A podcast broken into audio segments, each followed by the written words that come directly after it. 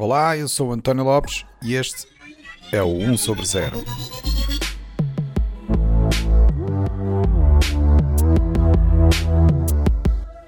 Este é o episódio 56, onde falamos sobre comunicação de ciência com a Mafalda Farelo.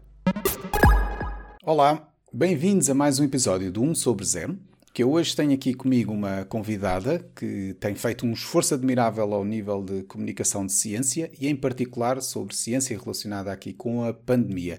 Ela não está, na verdade, aqui comigo, não é? Portanto, já sabem que isto é tudo virtual nos dias que correm, vocês percebem isso, mas, e na verdade até está bem longe, mas é importante realmente fazer este tipo de trabalho numa altura em que é difícil gerir a, as expectativas das pessoas na luta contra a pandemia até porque tem sido complicado garantir que, que a desinformação sobre o vírus e a doença não, não ganha tração na, na internet. A minha convidada de hoje destaca-se por apresentar uma comunicação clara sobre o SARS-CoV-2, a Covid-19, as vacinas e outros assuntos relacionados com, com esta área que visam esclarecer até os mais leigos. Fez o doutoramento em Bioquímica na Universidade de Surrey, no Reino Unido, em particular na área de interações entre vírus e hospedeiros. Tem um projeto de comunicação de ciência no Instagram, o The Lab Notebook, onde comunica tanto em português como em inglês. Eu falo da Mafalda Farel. Mafalda, bem-vinda ao 1 sobre 0. Olá, António, obrigada pelo convite. Ora bem, Mafalda, vamos começar então pelo teu percurso primeiro. Diz-me lá o que é que te atraiu por esta área da, da bioquímica e depois, em particular, de, do estudo aqui entre os vírus e os, e os hospedeiros. O que me atraiu foi no secundário, portanto, eu sempre gostei de biologia, mas a biologia na altura estava muito ligada aos animais, à ecologia, e portanto o que me atraiu mais para a minha área agora foi uh, durante o secundário que tivemos as primeiras aulas de genética e começámos a dar aquela genética mendeliana, em que dá para fazer as contas para ver se os nossos filhos vão ter uh, os olhos azuis ou, ou, ou verdes ou, ou, castanhos. E, e também tivemos as primeiras aulas com microscópio e como as células e ver as células a dividirem-se. E portanto foi isso que me fascinou. E então segui biologia mas uma, mais biologia celular. Um, e portanto fui fazer a, a, licenciatura na Universidade Nova de Lisboa, na FCT, uh, em Biologia Celular e Molecular. Depois disso, portanto, isso dá-nos as bases, depois disso queria uma coisa mais ligada a, aos fármacos, e ao, porque o que eu gostava mesmo era doenças, portanto, de aprender sobre doenças, como é que as doenças funcionavam. E, portanto, dizer, fez... ninguém gosta mesmo de doenças, não é? Não, não, não. Eu gosto de perceber, mas a mim fascina-me como é que coisas tão pequenas, portanto, o nosso corpo é tão perfeito, eu acho que as pessoas muitas vezes não entendem isso faz-me confusão como é que nós não estamos todos aqui defeituosos, não é? Porque tem tudo funcionar super bem. Mas coisas pequeninas, uh, como os vírus ou bactérias ou até alterações no DNA, fazem com que nós tenhamos doenças. Uh, e, portanto, sempre gostei de, de, perceber esses mecanismos que levam à doença e, portanto, fazia todo o sentido uh, enverdar mais para uma área farmacêutica e, portanto, fui fazer o mestrado em Ciências Biofarmacêuticas uh, que gostei muito. Depois lá comecei a fazer o mestrado. Tínhamos que escolher um projeto de tese, não é? E o meu projeto de tese foi sobre, foi sobre estudar os impactos no metabolismo que, uma, que um potencial tratamento para o cancro tinha.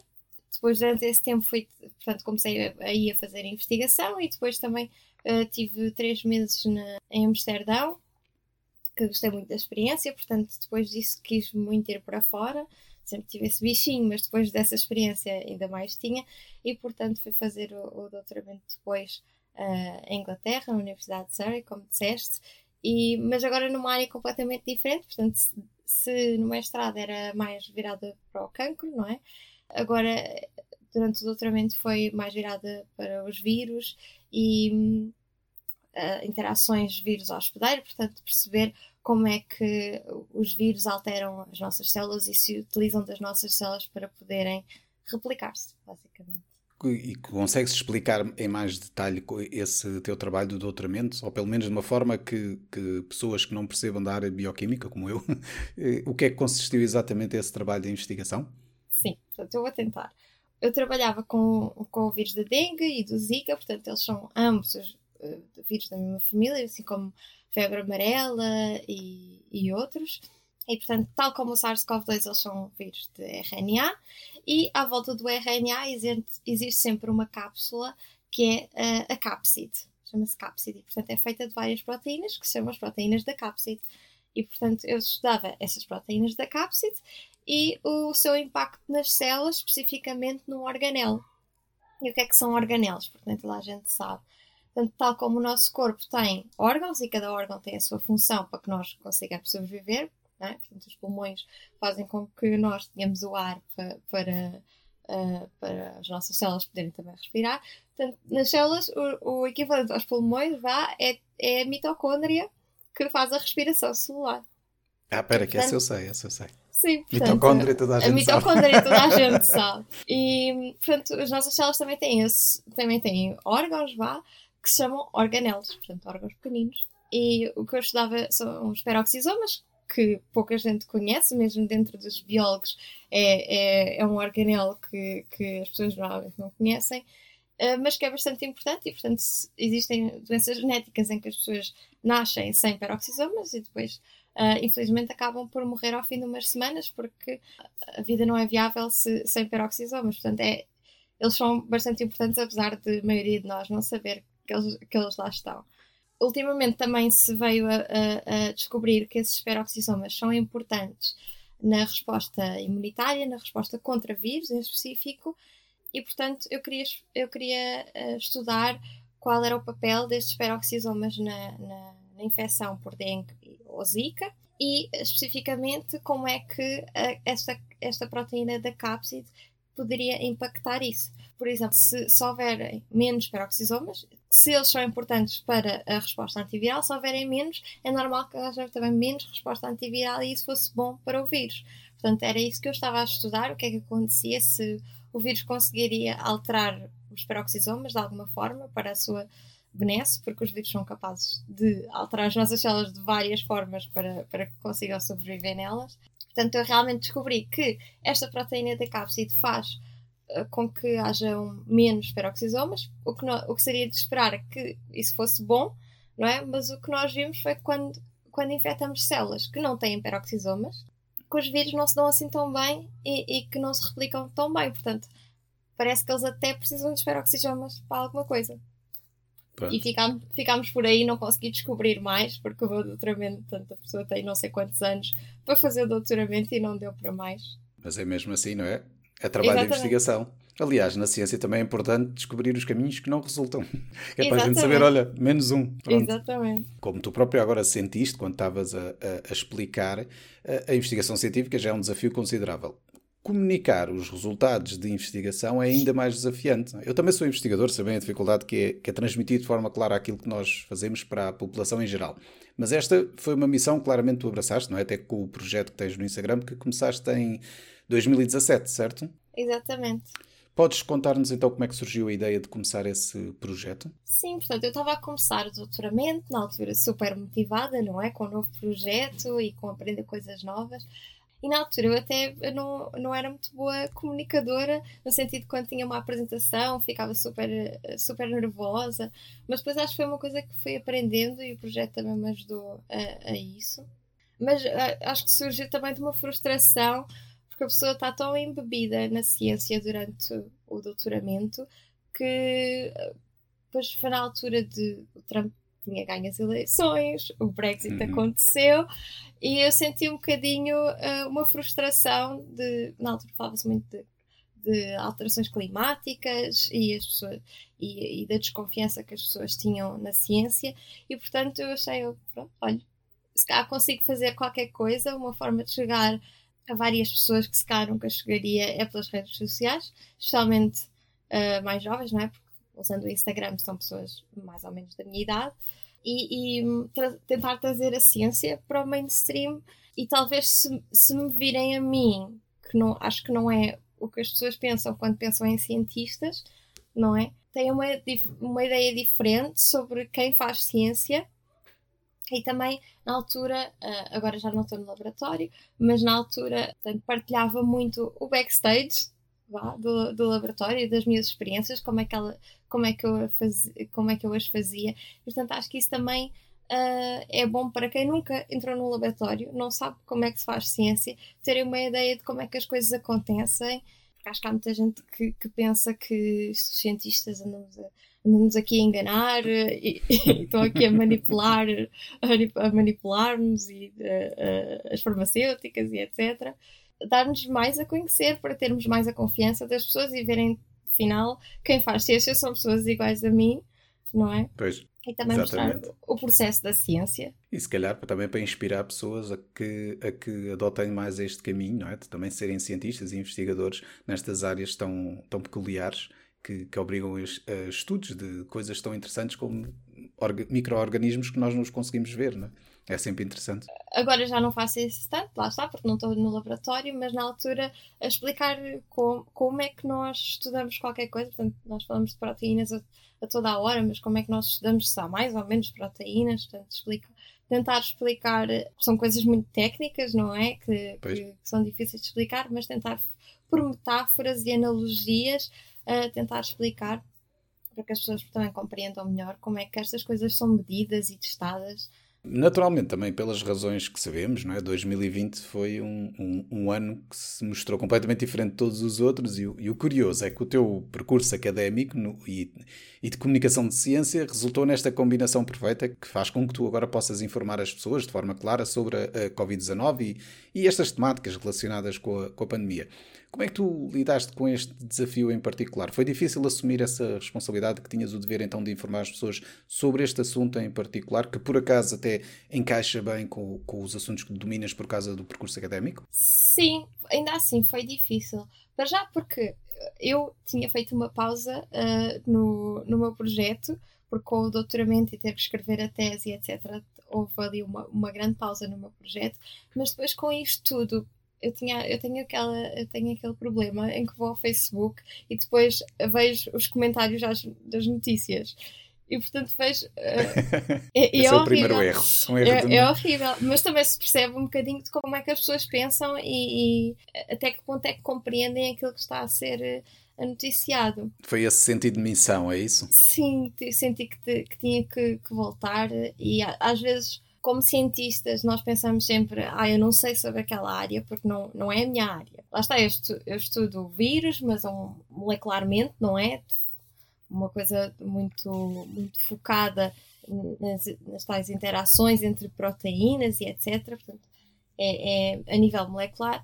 E, por exemplo, se estivéssemos a falar de epidemiologia, já não é de todo a minha área, e portanto eu sentia que talvez eu também fosse só fosse atrapalhar mais do que do que, do que realmente estar a, a conseguir comunicar o que quer que fosse como deve de ser. E, e, acho que nós cientistas temos muito essa coisa de ah, como eu, se eu não domino completamente o tópico, então não vou falar sobre isso. Nós sabemos que existe quem, quem é realmente expert na coisa e, e, que é melhor do que nós saberá falar sobre o assunto. Mas depois, tanto não comecei a fazer a, a comunicação de ciência do Covid logo ao início, portanto, mais, já mais a partir de outubro ou assim, depois vieram as vacinas, já é mais a, a, minha área, não é? As mais biofarmacêuticas. E depois disso acho que foi bastante natural. O difícil é que todos os dias temos coisas novas e temos de estar sempre em cima do tema. As pessoas têm muitas perguntas, uh, muita desconfiança também, pois. porque é uma coisa difícil de abordar, né? Porque é mais, uh, tem mais a ver com os medos do que realmente com o, o não perceber uh, a ciência. Mas é bom que toques nesse ponto, porque na prática o trabalho que tu fazes neste sentido é importante e sempre para garantir que a mensagem é passada para a população de forma clara, não é? Mas ainda vemos muitos casos de desinformação e geração de teorias da conspiração por aí, nomeadamente ao nível dos movimentos anti-vacina. Como é que tu achas então que se pode combater isso? Eu acho que também as pessoas não estão todas num. Portanto, é um, é um espectro.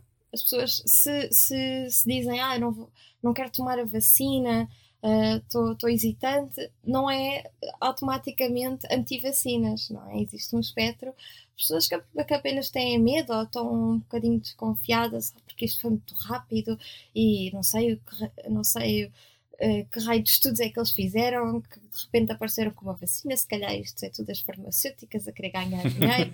Nós todos já ouvimos isso. E acho que é normal as pessoas terem medo de coisas novas, não é? E, e, esse medo também é um bocadinho. É, é, medo, é uma emoção, é mais difícil.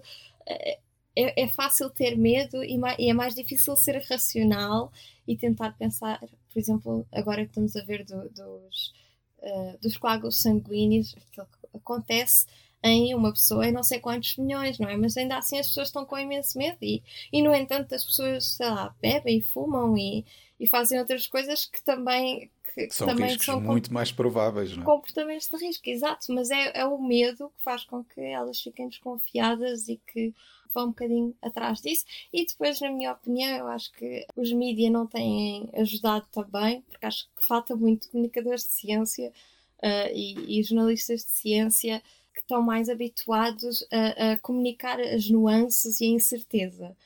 Pois. Porque é muito normal nós vermos uma notícia, por exemplo, num, num artigo diria qualquer coisa como o, o fármaco X poderá ser um potencial tratamento para o cancro e depois nós vemos uh, a manchete no jornal e é o fármaco X é a cura para o cancro. Pois.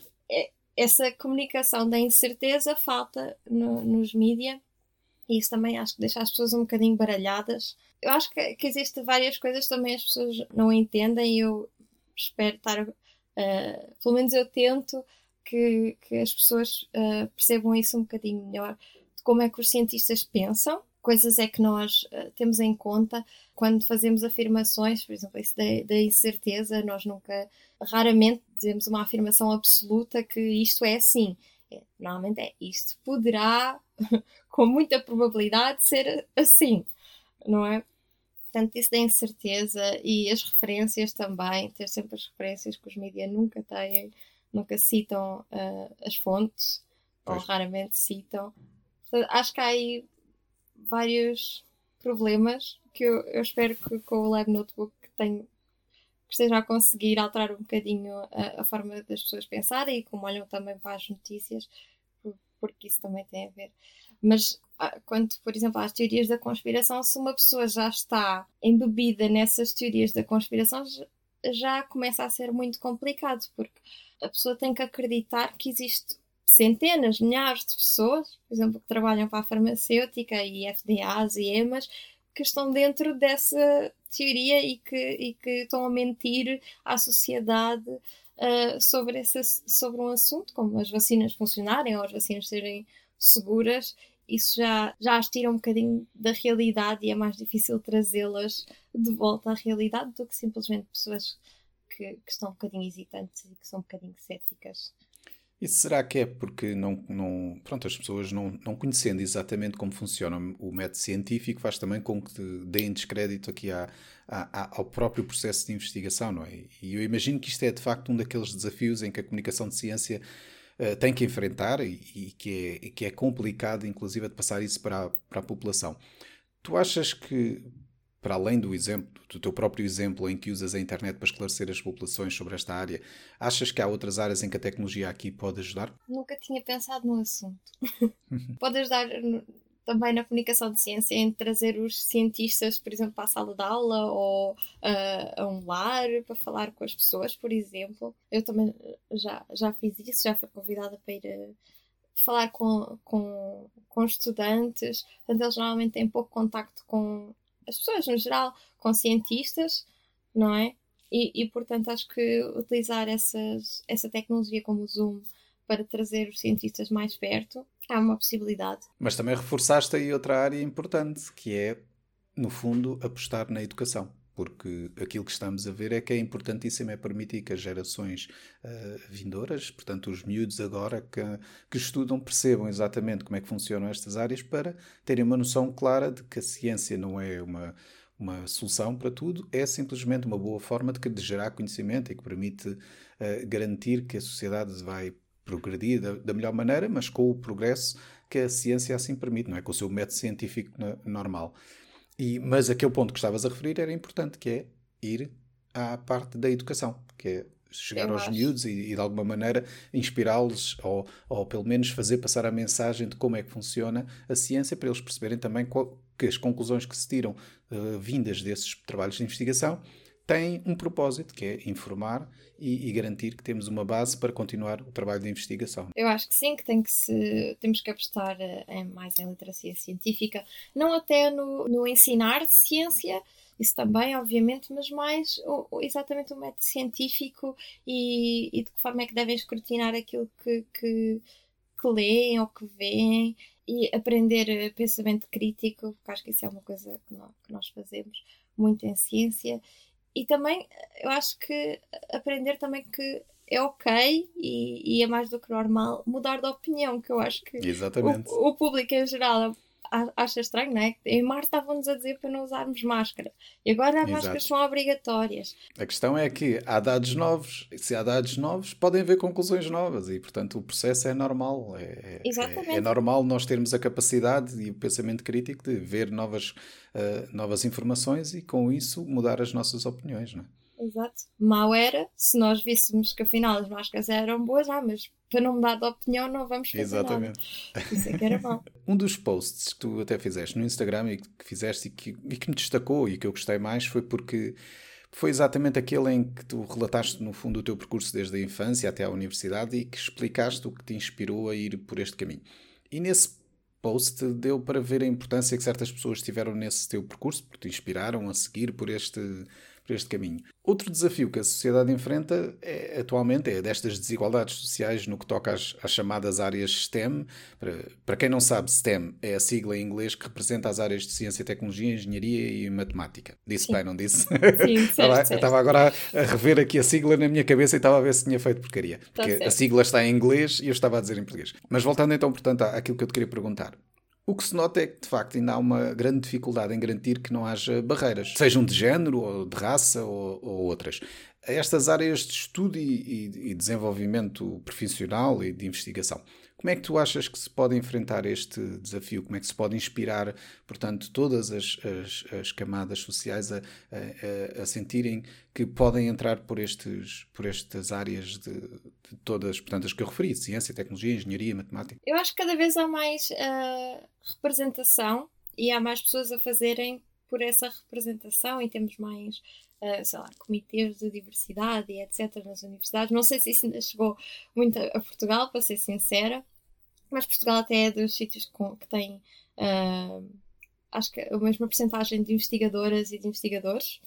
Portanto, é, é um caso raro, mas cada vez há, há, há mais uh, mulheres na ciência, também uh, aqui, aqui, por exemplo, nos Estados Unidos tem um bocadinho de problemas de, com, com trazer pessoas de cor uh, para, para, para, a, para a ciência e depois eu acho que o grande problema é retê-las. Aí é que está o problema, porque nós, apesar, por exemplo, de, eu na, na, licenciatura éramos grande maioria mulheres, tínhamos poucos, tínhamos poucos homens na, na turma, mas depois, quando olhamos para o, os cargos de topo, são maioritariamente homens, e realmente fala-se de um leaky pipeline. Vão saindo à medida que a carreira avança e vão para outras carreiras ou deixam de trabalhar, ou às vezes também vão. vão também há muitos casais que ambos são investigadores e, e, e dá-se mais peso à, àquilo que o marido uh, quer fazer, portanto, as mulheres vão um bocado mais atrás do marido do que vice-versa, e também uh, há poucos apoios para mães, portanto, nota-se muito quando as pessoas uh, são mães que um, são um bocadinho mais descartadas da ciência, são vistas como não tão ambiciosas e, portanto, começam a ser um bocadinho postas de lado, se calhar já não. E, e, isto é uma coisa que eu já falei com outras investigadoras. Eu ainda não sou mãe, ainda não, ainda não passei por isso, mas tenho uma, uma amiga que até começou um projeto também que se chama Mothers in Science, porque acho que isso é um problema grande e elas abordam isso. E, e elas dizem que é um grande problema uh, que quando, quando uh, as mulheres são mães deixam de ser convidadas para tantos, tantas conferências, porque se calhar eh, não, as pessoas já, ah, ela é mãe, não vai deixar a criança sozinha, ou já não, já não os metem em certos projetos porque se calhar não tem tanto tempo, porque tem os filhos e tal. Portanto, aí nota-se mais a diferença e, e, eu também notava quando olhava à, à minha volta no laboratório. E, por exemplo, nós em Inglaterra já tínhamos mais. Uh, já era mais equilibrado, portanto, todos os chefes nós tínhamos o mesmo número de, de homens e de mulheres, mas nenhuma das mulheres tinha filhos. Pois. Portanto, aí nota-se muito a diferença e acho que uh, mesmo as tais mulheres que conseguem chegar ao topo é uma porcentagem muito, uh, muito maior uh, delas que não têm filhos comparativamente ao, ao, resto da população.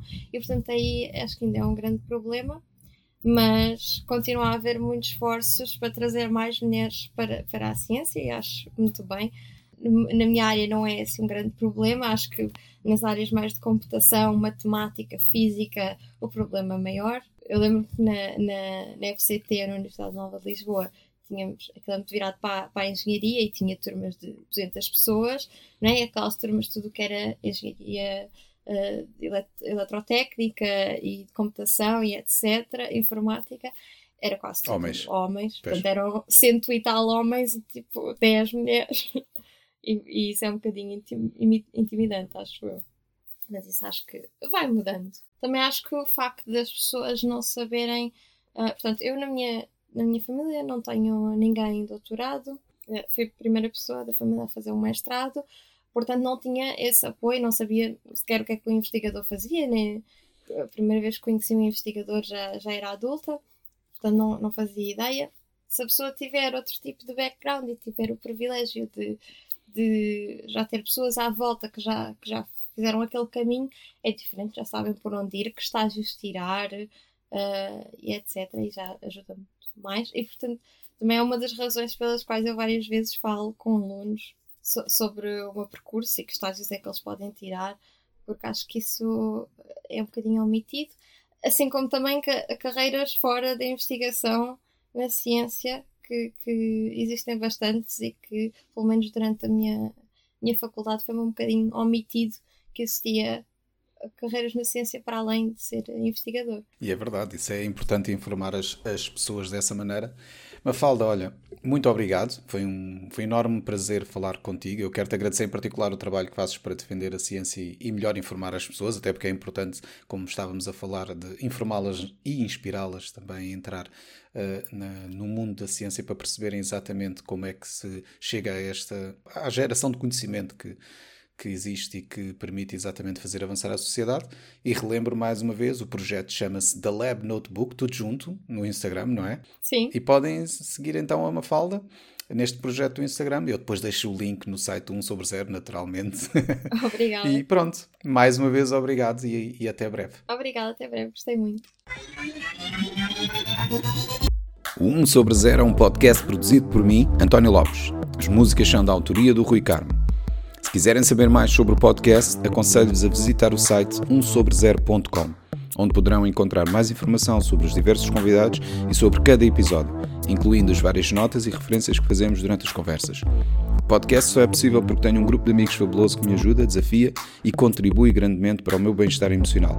Se quiserem entrar no nosso mundo louco de conversas sobre o futuro, podem começar por visitar o site oneoverzero.org. E lembrem-se, se gostarem do podcast, partilhem com os vossos amigos. Se não gostarem, partilhem com os vossos inimigos. Até à próxima!